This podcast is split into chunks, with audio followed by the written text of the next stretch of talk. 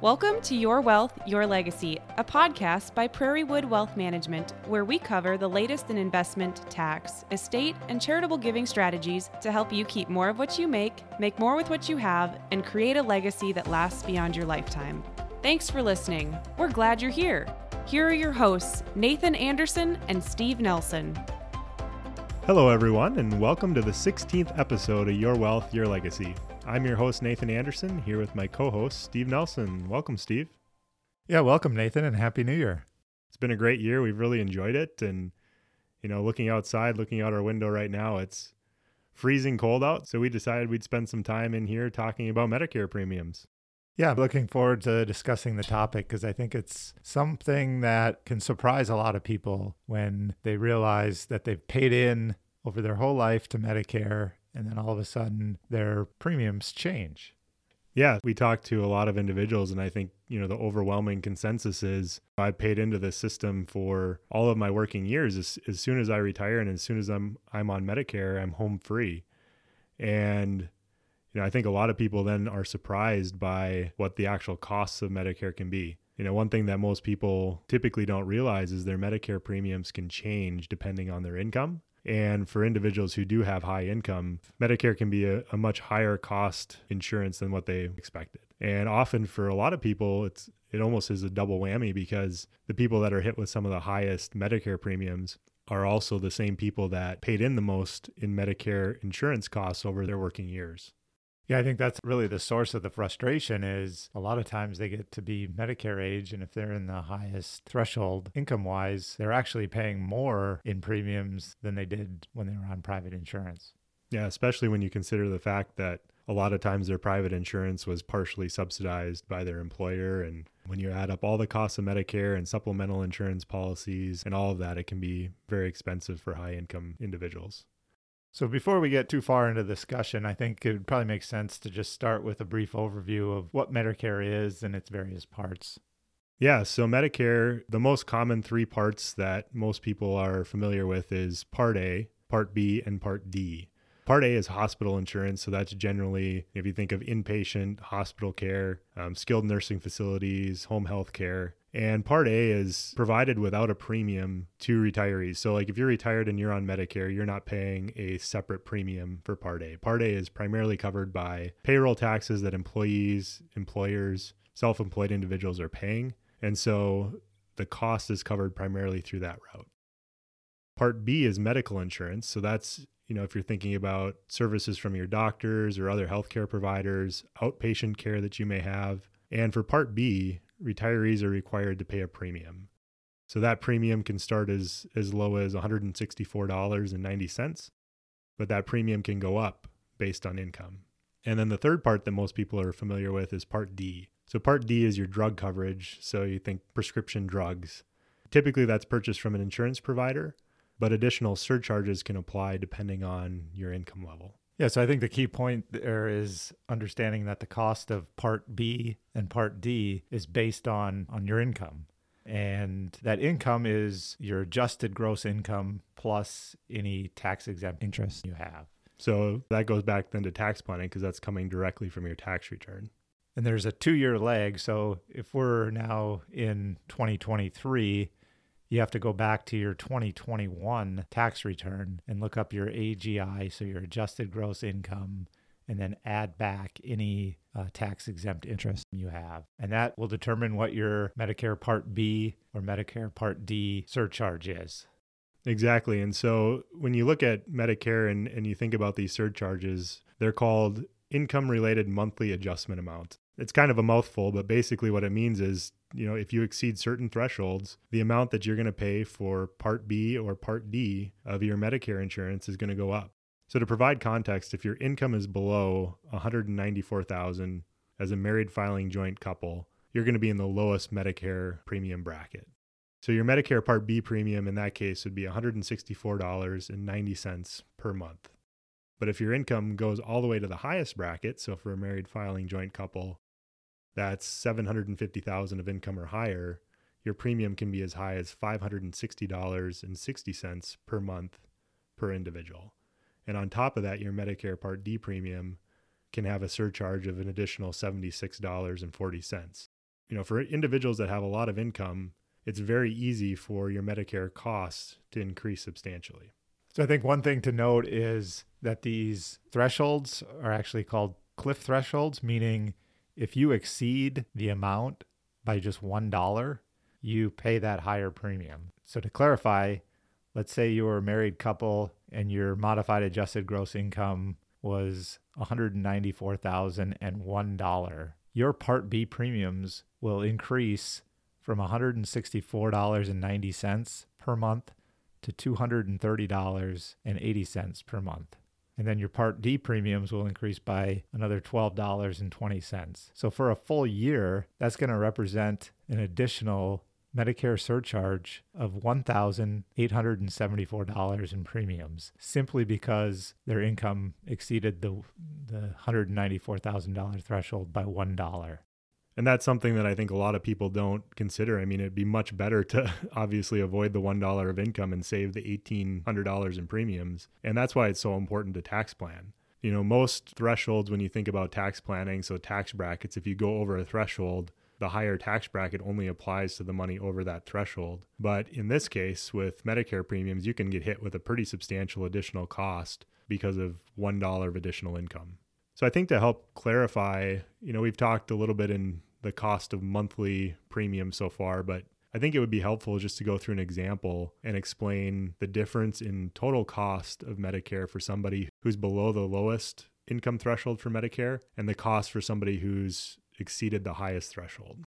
So as we discussed before, for a couple who has income that's below 194,000, they're going to be paying the lowest Medicare Part B premium and they're not going to have a Medicare Part D adjustment. And so that Part B premium for them is going to be $164.90 per person per month, which over the course of the entire year results in just under 4000 in total Medicare costs. It ends up being $3,957. If that same couple had much higher income, so let's say they had over $750,000 worth of income in that year, their Part B premium would increase all the way to $560.60 per month for each individual, and they would have a Part D adjustment of just over $76 per person. So when you add that up o- over the course of 12 months for each spouse, the total cost of Medicare for that couple is over $15,000 that year. It's $15,288. So that represents an increase of $11,330. So over over $11,300 for the same coverage just because their income was higher. That is quite an increase, and that just highlights why including these Medicare premiums into your tax planning is so important. You know, one thing I would note is we're quoting the premiums in 2023 based on your 2021 tax return. And these thresholds that we're quoting here are indexed to inflation as well as the premiums do change year to year. Yeah, I think one good point, just based on what you had brought up here, Steve, with Medicare premiums being impacted by income on your tax return two years prior. One thing that becomes important with that is individuals who maybe even aren't on Medicare yet. Let's say you're 63 years old and you know you don't plan to claim Medicare for a couple years. It's still important to think about tax planning around your Medicare premiums at age 63 because given the fact that your income on a 2-year leg impacts your Medicare premiums, your your income at age 63 will very likely impact your Medicare premiums at age 65. And so thinking ahead about those Medicare premiums even before you've applied for Medicare is very important. Yeah, absolutely. And I just, if I just think of all situations we've come across with clients, you know, where income, where clients didn't expect to get hit with a, a Medicare surcharge, but items like, you know, selling a business or selling a piece of real estate bumps up their income and now they're paying this Medicare surcharge for a year. You know, large bonus payouts, you know, even inherited IRA distributions can cause uh, an increase in your income. And then, you know, on the tax planning side, when we're doing tax planning for our clients and figuring out Roth conversions or harvesting capital gains or losses, you know, all these Medicare thresholds impact that. And so if the if the client's going to be impacted by Medicare, we're gonna we're gonna factor that into our, our tax planning.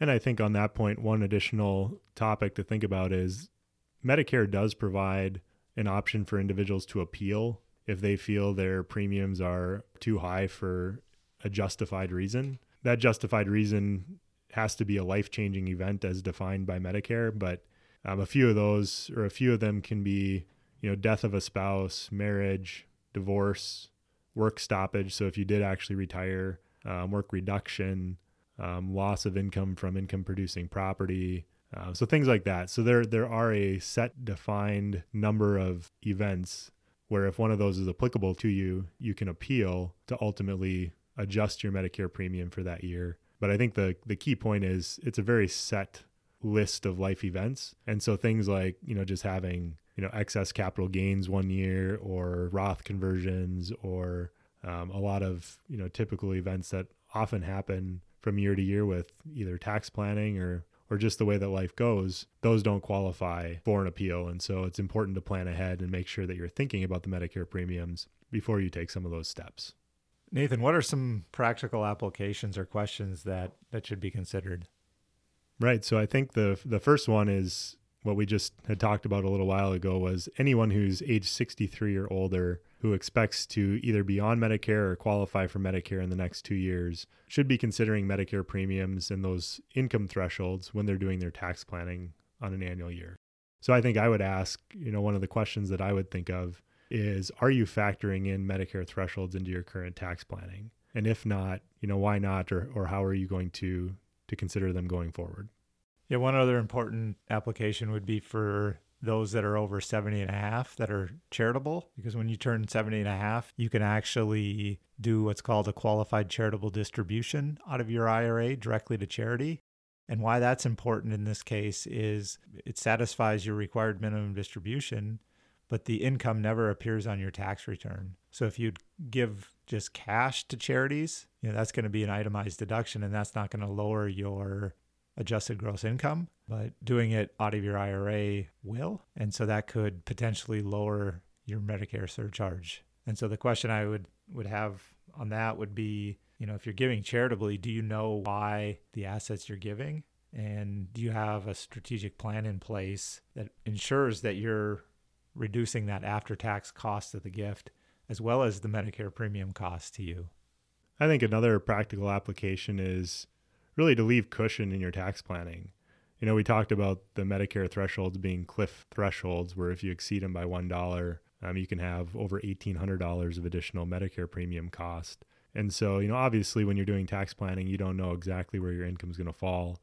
And you don't want to just slightly exceed one of those thresholds and have and have the significant extra cost of the Medicare premiums. And so leaving just enough cushion to give yourself a little wiggle room in case your income and your projections come back different than expected is very important. So my question would be, you know, do you know where your income falls in relation to the thresholds and are you leaving yourself a little bit of room depending on, you know, where your your estimates actually come back at?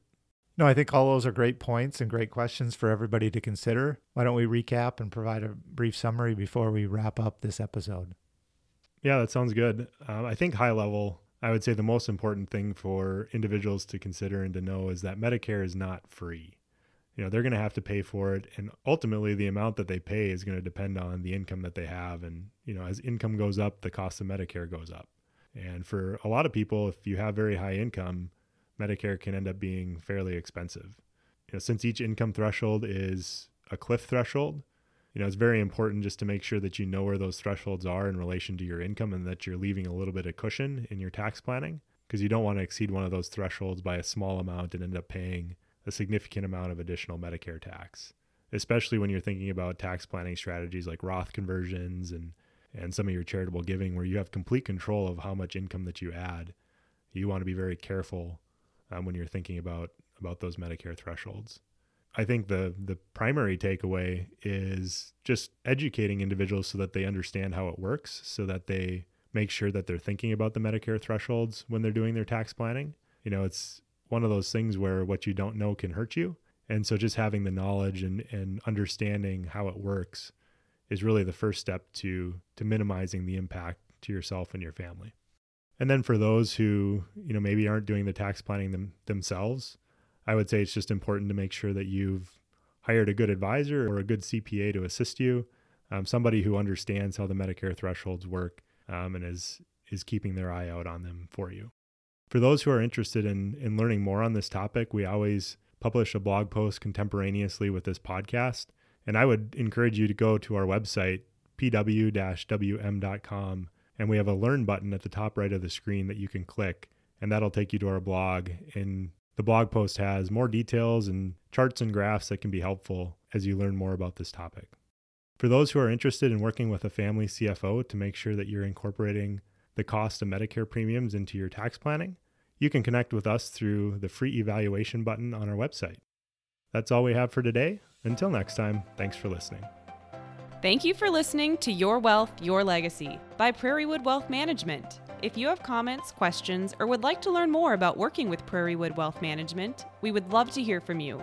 Please visit us at our website, pw-wm.com, or email us at service at pw-wm.com. If you find our podcast helpful, leave us a review and share it so others can find us as well. Thanks for listening as we continue our quest to help others keep more of what they make, make more with what they have, and create a legacy that will last beyond their lifetime.